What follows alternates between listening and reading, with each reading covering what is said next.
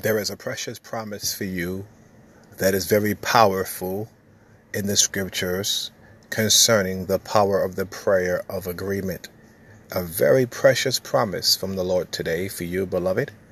In the Gospel of St. Matthew, chapter 18, verse 19, the Lord Jesus promised that if you would touch and agree with someone in prayer, asking the Father anything in Jesus' name, it shall be done unto you.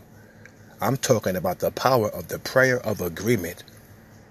So link hands today with someone. Find someone today, beloved, to agree with you, to pray with you about any issue, and watch what God will do. I'm telling you, watch what God will do. He is going to blow your mind. I'm telling you right now the power of the prayer of agreement. Never forget it. It's a precious promise, and I want you to rem- I want to remind you today, beloved, precious people all over the world, whoever you are, you need somebody to agree with you. Get a hold of someone to agree with you. Call the prayer line. Call a friend. I'm telling you right now, and I want you to know I'm standing in faith with you.